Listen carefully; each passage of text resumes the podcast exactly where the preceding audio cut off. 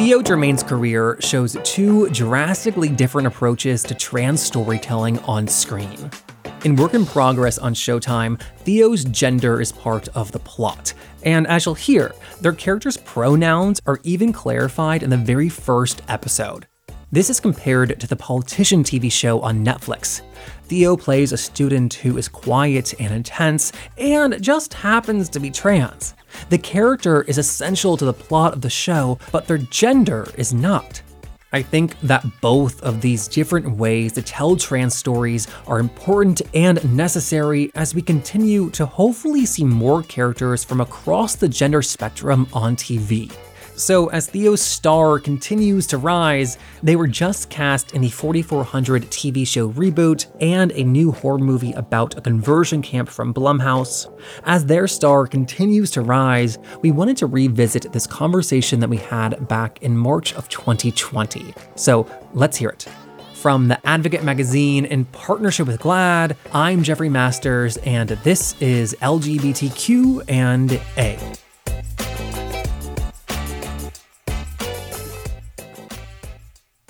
So a few months ago, we did an episode with Abby McEnany Yes. from Work in Progress, your co-star. And one of the things we talked about was the scene in the first episode where she asks your character out, misgenders you, and then the way the scene plays out, I think is really important to see on TV. You know what? Let's actually play it. Sure. Can I buy you a drink sometime? Really?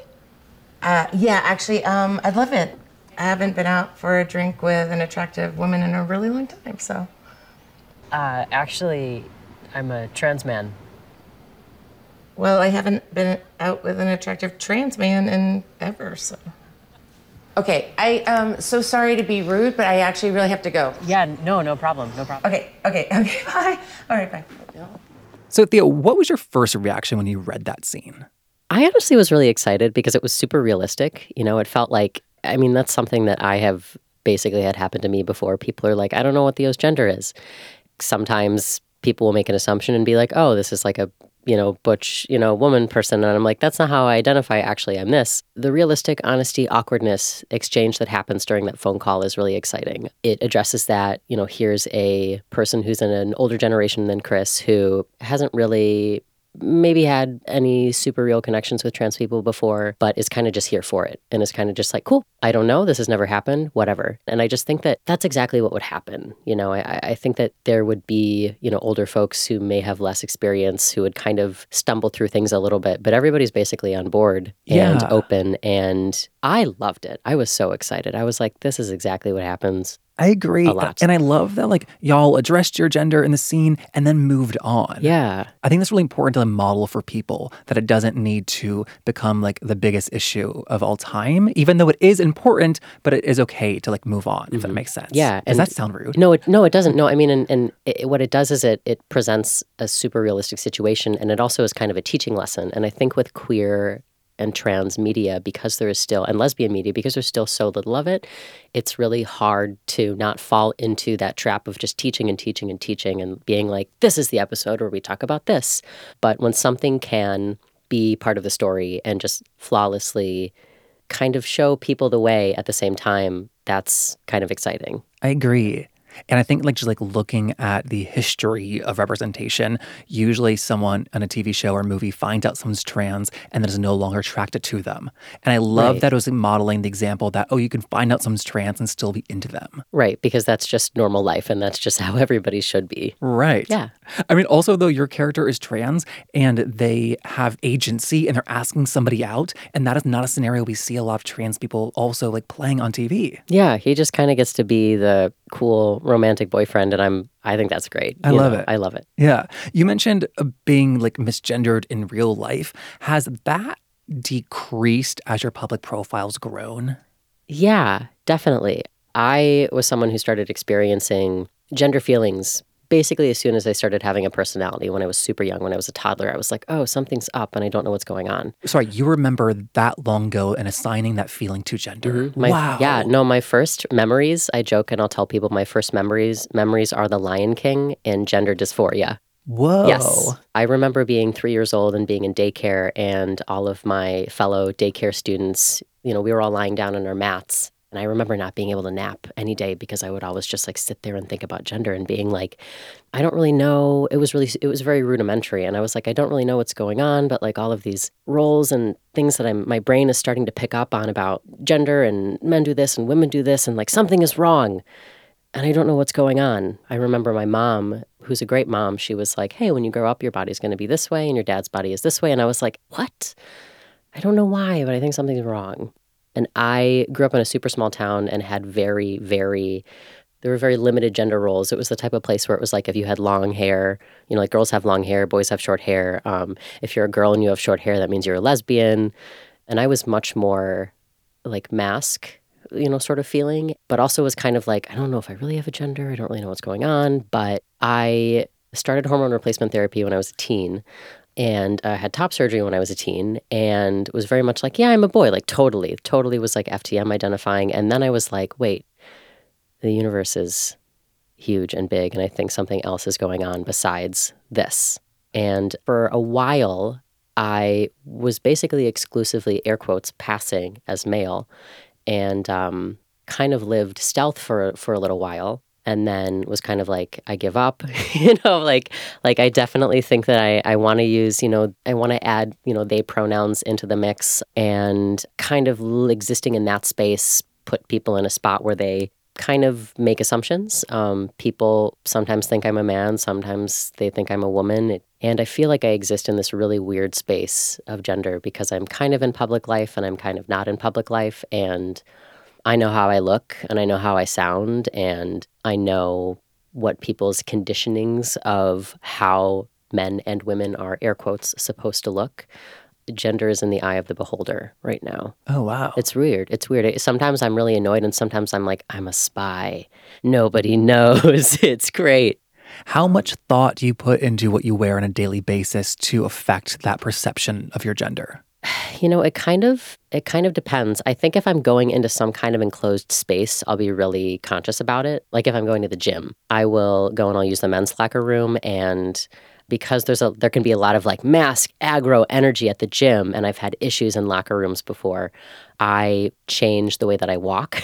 um, and I definitely wear certain things to kind of kind of like indicate that like this person should be in this locker room and i'm doing it because i want to but it's also like there's a certain i think there's there's still a, a significant amount of boxing in that trans people have to do for themselves in order to stay safe you know and it's really it's weird it's this weird space that i exist in I could be wrong, but I believe that when Abby McEnany was here, she said that you were using they them pronouns exclusively, but now recently started using he him as a recent change. Um, is that true? No, uh, I I mean I kind of was in a spot where I used he exclusively for a long time, and then I was like they, and then I was in college, and I wanted to use they, but I was in college, and basically all of my like my environment was like, hey, you have to pick one or the other, and I was like, ah, I don't know what's going on, and I kind of stuck with using they exclusively, and now I'm kind of like I really like both. You know, I think that my history is, you know, being a very masked person and kind of existing on one half, you know, of this big spectrum. And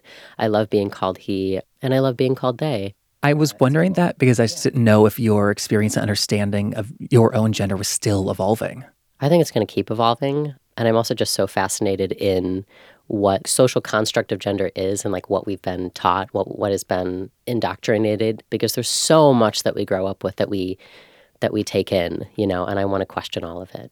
I'm so fascinated that you were like three and four and like thinking about your gender and your place in the world and like the, being aware of that. I don't know why it happened. You know, I think that I, I sometimes I feel nervous to tell that story because there's a lacking of narrative, you know, with trans people and stories and history and media. And I think that there's still a very common idea that you know you've known your entire life and you've been very sure about everything and that can really hurt people who maybe are learning and discovering things you know later in life. So i say that with saying that's just one experience you know out of many. And honestly you know whether or not somebody identifies you know whether or not somebody is trans or non-binary or gender fluid like i think that there's there's so much questioning that we do and there is so much of gender that is informed by masculinity you know and especially like you know fragile and toxic masculinity and oppressive masculinity you know Is that something that you had to learn post coming out, or did you like know ahead of time? I mean, there were definitely things that I knew when I was growing up, and definitely certain limita- like limitations and oppressions and things like that. You know, and a lot of it was just figuring things out firsthand. Like if I was, if I'm somewhere and somebody reads me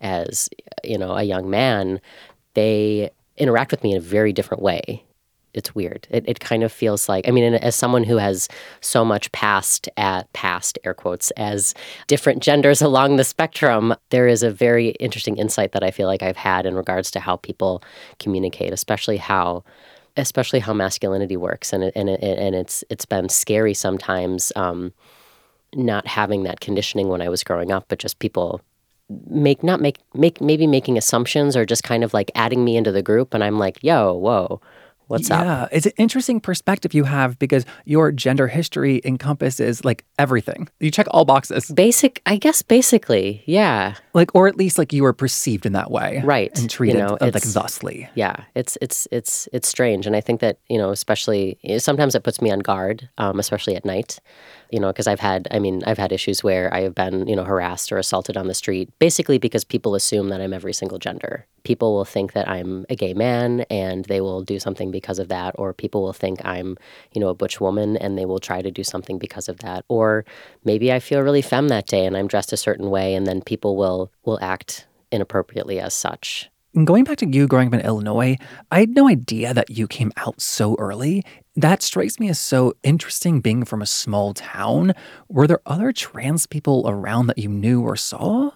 A few years ago, I was on Facebook because I still use Facebook, and somebody popped up on my feed, and I was like, I'm friends with this person, but I don't know who they are. Maybe it's somebody's sister or something like that. And I investigated only to discover that a friend of mine who I'd been in high school with, she'd come out, you know, and is and is, is proudly trans, and that's like so amazing. But like, we both weren't out in high school because I, I like publicly came out right after I graduated from high school, and so there was one other person who who I kind of grew up with who was trans. She just wasn't out, and I just wasn't out, and I kind of went back in my head and I started thinking about some of the conversations that we'd had when we were, you know, 15, 16 years old. And I was like, oh shit, we were both trying to figure things out, you know?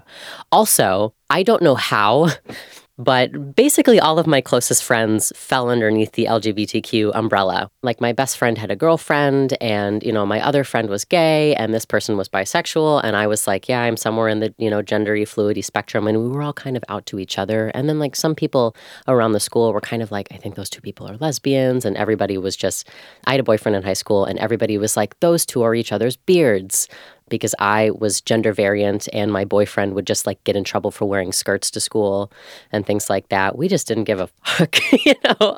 And I don't know why. That that's really striking for such a small place. It's I mean, but is it though?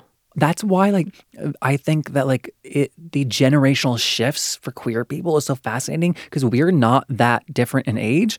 I'm older but not that much older hopefully. And to me everything you're describing is like beyond radical and not m- my personal experience mm, at least. got you. Yeah i mean there are there are so many gay people in the country and so many trans people.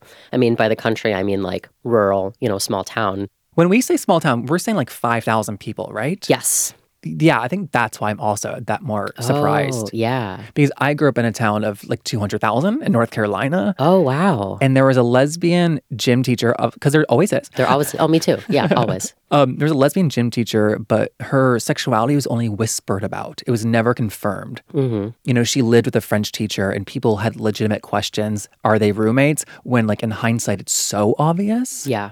And so it just didn't dawn on me that I had the ability to be out and queer or to even tell one person in high school. Yeah, I mean, in the town that I grew up in was a little bit, you know, behind too, and I definitely remember a lot of stuff like that happening. You know, if a teacher, if people were suspicious that a teacher might be, you know, gay or queer or something like that, there was so much whispering and like a lot of mean stuff too. You know, like I was made fun of a lot in high school for, for looking a certain way, you know, cutting all my hair off when I was 15, which was the most exciting thing ever. People were like, oh, yeah, that person's definitely a lesbian. And I was like, I like girls, but like, that's not, you're not understanding.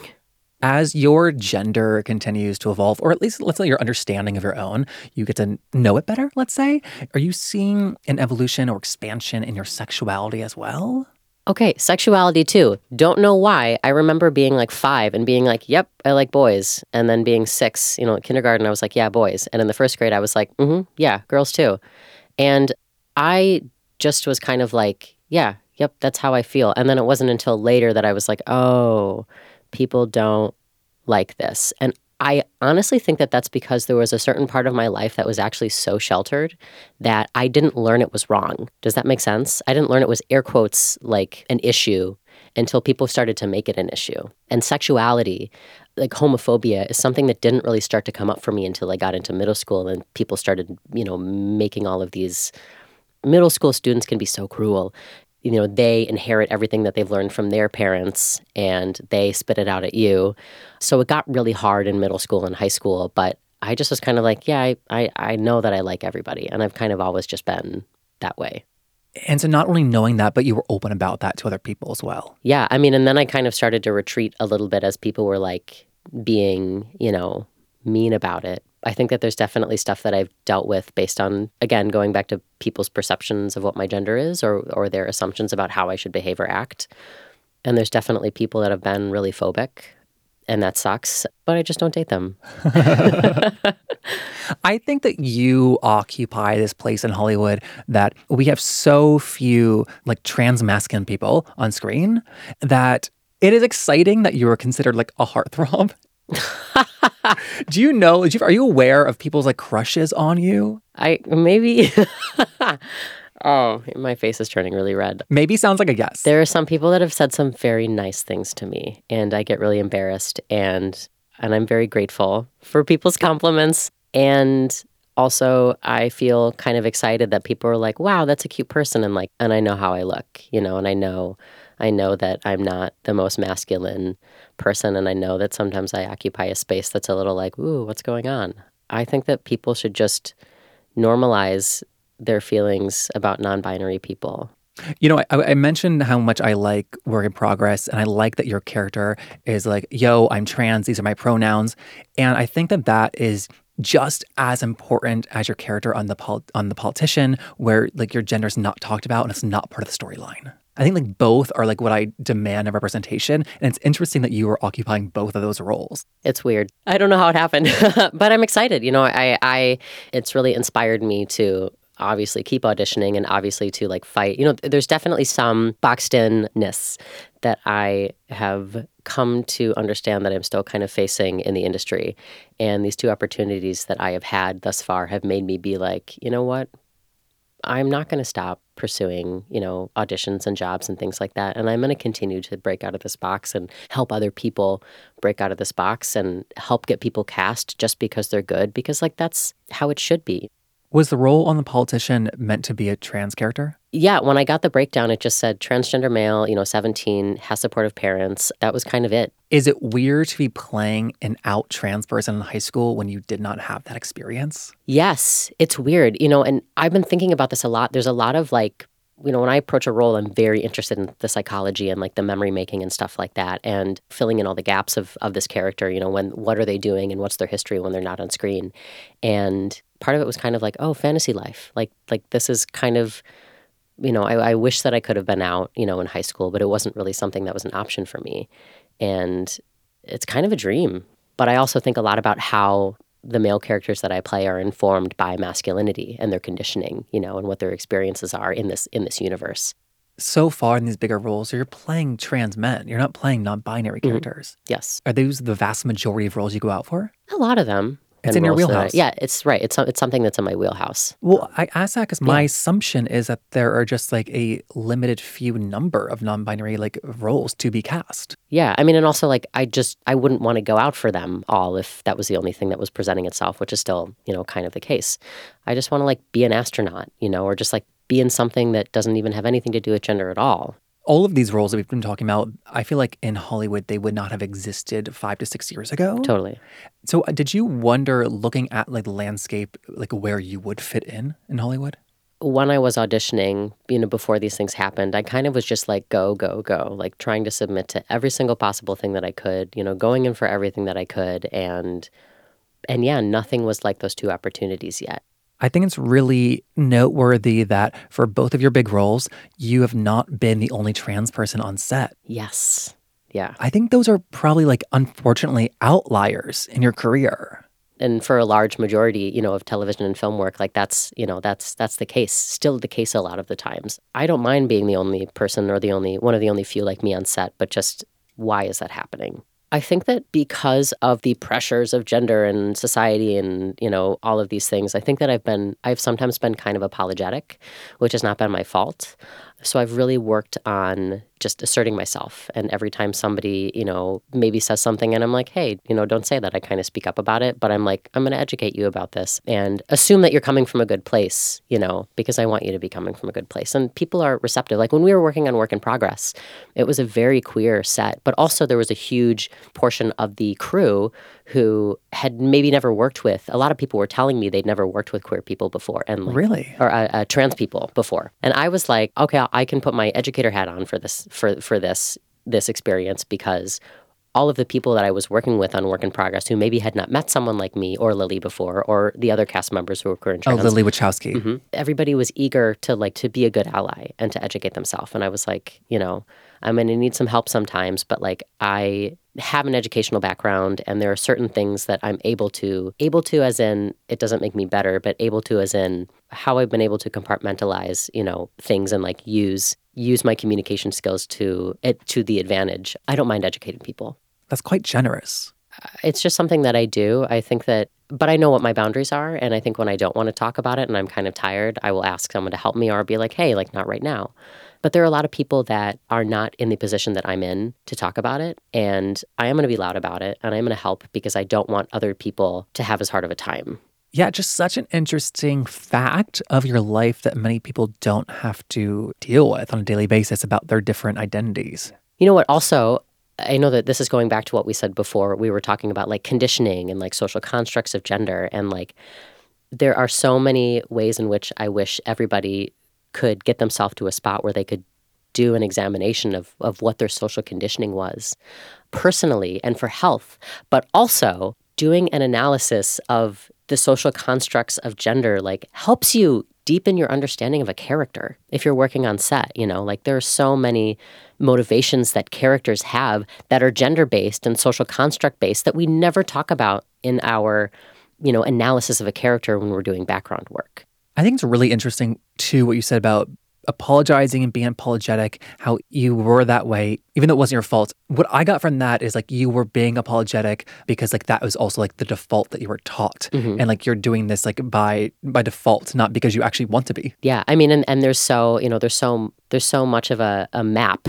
that we've that so many of us have not been given that like it's it's very hard to stand up and assert yourself and um, there's a lot of people who are like being non-binary or being gender other or whatever is like a trend and it's like no it's not you know i mean there are certain words that we're using now but like you know gender fluidity and all of that has existed basically since the beginning of time. The language is new, the experience is not. Right. Yes. You know, like we didn't have the word, you know, transsexual 100 years ago necessarily. Yeah. So even though it is viewed by some people as a trend, and we don't need to get into why um, it's not, because I think we all know why, but even though, let's say, Hollywood views being trans as a trend, do you find that like you're able to like play into that to help your career?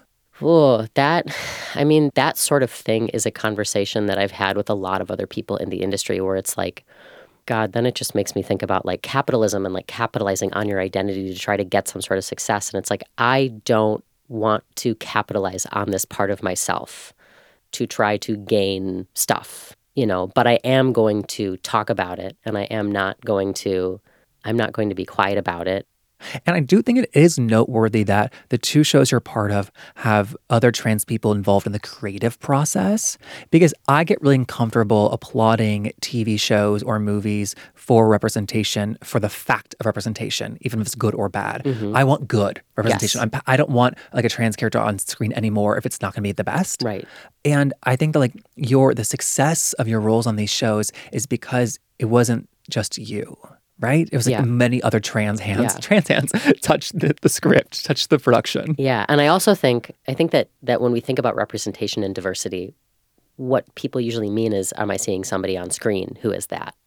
And there's this whole other issue happening where there's so many behind the scenes people and so many crew people who are not getting the jobs that they should be getting, you know, and I want sets to be more diverse as well just because there's so many there's so many talented people who are just not getting those opportunities and they should be. And that was Theo Germaine. Thank you to Theo. And thank you so much to everyone who's been listening and leaving comments on Apple Podcasts.